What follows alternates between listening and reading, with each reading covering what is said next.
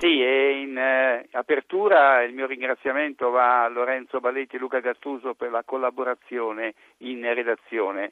In prima pagina il successo del Napoli sull'Empoli per 3-2. Nel corso del primo tempo il Napoli si vede assegnare 2 rigori dall'arbitro D'Amato, regalato il primo sullo 0-0, sacrosanto il secondo con i partenopei avanti per 2-0. Vediamo, al sesto minuto arriva il primo rigore per la squadra di Sarri, è netto il fallo di Costa che colpisce Mertens con un calcio all'addome, ma il contatto avviene fuori aria anche se di poco.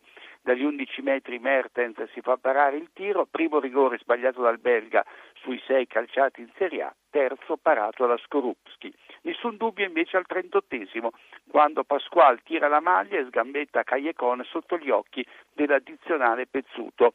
D'Amato fischia, nessuno protesta e dal dischetto questa volta Insigne firma il 3-0 per il Napoli e la sua doppietta personale. Tra i due episodi Insigne aveva portato avanti il Napoli sfruttando una respinta di Costa su cross dalla sinistra di Ghoulam. Insigne è in fuorigioco quando parte il cross del compagno, ma poi la palla gli arriva dall'avversario che compie una vera e propria giocata, quindi rete regolarissima. All'82esimo Maccarone riduce ancora le distanze al suo rigore, provocato da un fatto di Ghoulam che stende Krunic nell'area napoletana. Subito dopo l'arbitro espelle il DS dell'Empoli Carvi che aveva protestato per la mancata sanzione disciplinare a carico di Ghoulam, magari giallo ma non rosso, non si trattava infatti di una chiara occasione da gol. E adesso 2 episodi sul successo dell'Atalanta sul Pescara per 3-0. Al 27esimo Muntari, dopo aver steso con uno sgambetto Petagna, mette per 2 volte le mani addosso all'arbitro Fabbri protestando per la sacrosanta ammonizione. È regolare il raddoppio dell'Atalanta, Spinazzola serve sulla fascia Gomez che crossa per Grassi, tiro e gol. Da verificare la posizione di Gomez, buona, lo tiene in gioco Biraghi. Ed eccoci al successo in rimonta del Bologna sul Chievo per 4-1. Al 16esimo Zemaili sbaglia un gol incredibile, mentre destra centroarea incespica da solo sul terreno e cade senza quindi subire fallo. Poco dopo la mezz'ora Kraft finisce a terra nell'area del Chievo dopo aver subito fallo da cacciatore fuori area. Manca quindi una punizione, non un rigore al Bologna e in quel momento il punteggio era di 0-0. Al 40esimo Castro porta in vantaggio il Chievo superando il portiere da Costa con uno scavetto. I giocatori di casa protestano a lungo con l'arbitro Abisso e l'assistente Tolfo per la posizione di Castro che invece è assolutamente regolare nel momento in cui viene servito da Inglese. Lo tiene in gioco Kraft attardatosi sulla sinistra. Piuttosto Inglese, prima di servire il compagno, tocca il pallone con il braccio destro, ma involontariamente. Regolari poi le 4 reti del Bologna nella ripresa. E andiamo a Cagliari, dove si è consumato lo 0-0 tra la squadra sarda e la Lazio. Alla mezz'ora Hutt serve Immobile che in posizione regolare non sfrutta la comoda palla gol. E poi Padoin, anche lui in posizione regolare sul passaggio di Faragò, manca il gol all'82esimo sbagliando il diagonale sul palo lontano, la circostanza di cui parlava Rastelli poco fa ai nostri microfoni. L'episodio più importante arriva all'87esimo quando Farias, servito da João Pedro, anticipa Lulic, tocca il pallone e poi a sua volta viene colpito sul piede da laziale.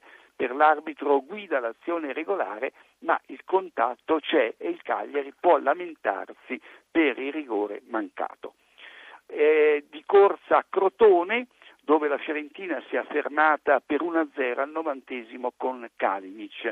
Il primo episodio al secondo minuto, Tejo scatta in posizione regolare prima di alzare sulla traversa una comoda palla gol.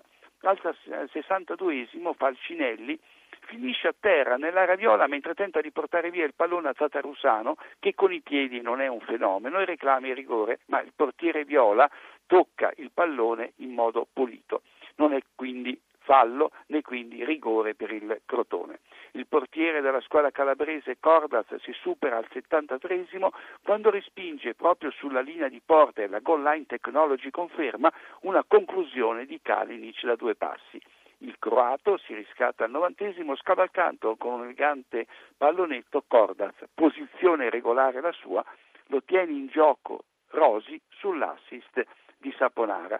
e concludiamo la nostra moviola di oggi pomeriggio con gli episodi di Sampdoria-Juventus. Fra l'altro si tratta delle due squadre che nelle ultime 7 giornate avevano fatto meglio. Azione incredibile al 16° nell'area doriana, Quadrado cross in area da destra, Puggioni evita l'autorete sul tocco a ritroso di Torreira e poi Higuain finisce a terra e cosa fa? Respinge il tiro a botta sicura di Mandzukic. Sul finire del primo tempo manca un rigore alla Juventus per l'intervento di Silvestri che sul cross di Dani Alves prima cintura e poi affossa Mandzukic, e qui probabilmente è mancata la collaborazione tra l'arbitro Tagliavento e l'addizionale. Al 51° Higuain manca per la terza volta l'appuntamento con il gol, alzando la mira sul passaggio di Pjanic. L'assistente Tegoni sbaglia a segnalare il fuorigioco dell'argentino, oltre i difensori c'era solo Mandzukic e in posizione ininfluente.